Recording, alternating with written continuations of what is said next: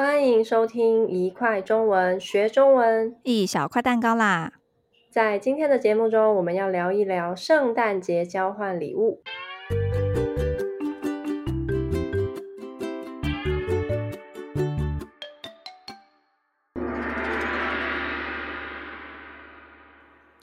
叮叮当，叮叮当，铃声多响亮。哎，怎么样？你心情很好吗？圣诞节都已经过了，怎么还在唱圣诞歌？因为我今天穿着上个月圣诞节交换礼物得到的袜子，所以突然想唱歌嘛。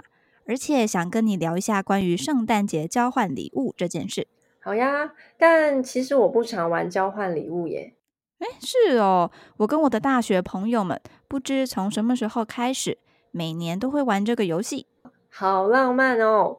出社会以后要跟朋友们相聚在一起，真的很不容易。对呀，我们每年大概都会有十几位朋友一起参加哦，羡慕。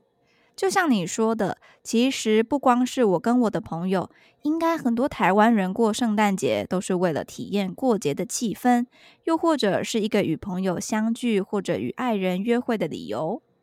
对呀，我也这样觉得。礼物贵不贵，真的一点都不重要，重要的是和朋友相聚在一起。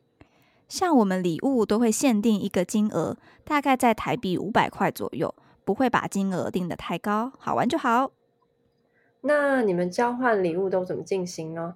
我知道好像有一些有趣的玩法，例如最常见的就是天堂与地狱交换礼物。对，我也玩过天堂与地狱的玩法，就是同时准备一个很棒的礼物跟一个很烂的废物。而且根据我的经验，比起用心挑选天堂礼物，大家反而会更认真准备地狱礼物，因为想要让朋友抽到礼物时哭笑不得。哈哈，对，就是那种很搞笑，一看到就很想生气，但又忍不住笑出来的那种。现在网络上卖超多这种会让人哭笑不得的东西，我就收过一个荷包蛋造型的毯子，盖在身上很像被一个荷包蛋包起来。哦，如果是毯子的话，我还看过白菜哦，螃蟹美金造型的啊，太多了啦。那我们也在 IG 上分享给听众好了。好啊，然后还有另一个常见的游戏规则是，每个人稍微形容一下自己的礼物，然后让其他人选。有时候也会额外定一些规则，像是大家在形容礼物的时候只能用叠字，例如我的礼物圆圆的、红红的、香香的，苹果。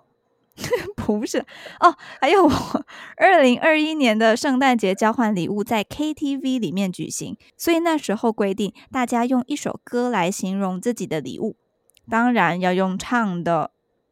哦，你和你朋友们很有创意耶！我现在只想得到小天使小主人的规则，这也是很多学校老师会让学生玩的游戏。你玩过吧？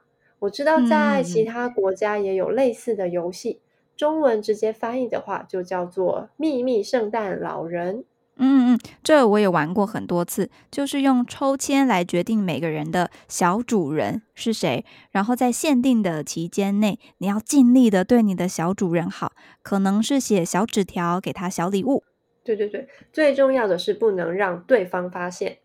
哇，青春的回忆突然全部都跑进脑海中。那你运气好吗？常常拿到让你很满意的礼物吗？超级不好，每次都可说是几家欢乐几家愁。对呀，我也差不多。虽然我的确很喜欢和朋友相聚，但又觉得交换礼物这个活动很容易换到自己不需要的小废物，久了就放在家里变成垃圾。尤其是那种有男有女的交换礼物活动，真的超难准备礼物的。诶，不光是有男有女的交换礼物活动哦，其实就连几个女生朋友都超难送到让对方很满意的礼物啊！我突然想到，去年我和另外两个朋友玩了交换礼物，加上我才三个人哦，而且我们平常有事没事都会传讯息聊天，不是一年才相聚一次的那种朋友，照理说应该很懂对方吧？对呀，哦，但那次交换礼物的结果很搞笑。几乎大家都留着自己的礼物，啊？为什么？因为对方都明显不喜欢啊。我记得我那时候的礼物，想要让对方感到哭笑不得，他是笑得很开心啦，但是没有想要拥有的意思。本来我也要自己留着，但后来他说：“好啦，要用也是可以。”所以就给他了。这样你不就没有礼物吗？对，所以他又觉得良心不安，在家里翻来找去，看有什么好东西可以送我。天哪，好尴尬哦！这样就不是几家欢乐几家愁了耶，而是没人欢乐大家愁。我跟别人说这个故事的时候，大家都觉得很尴尬，但我们嗯不觉得哦。不过结论就是，我们再也不要玩了。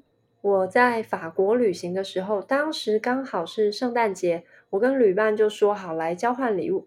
那时候我们一起住在小小的 Airbnb 的房间里，所以买好礼物之后，还要想办法藏到对方看不到的地方。哎，这很浪漫哎！那礼物你喜欢吗？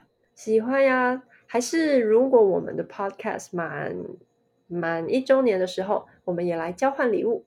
诶，可以考虑哦。那我从现在开始要来好好观察你喜欢什么。谢谢大家今天的收听。你们知道什么很有创意的交换礼物规则吗？欢迎在留言区和我们分享，让我们接下来可以参考一下。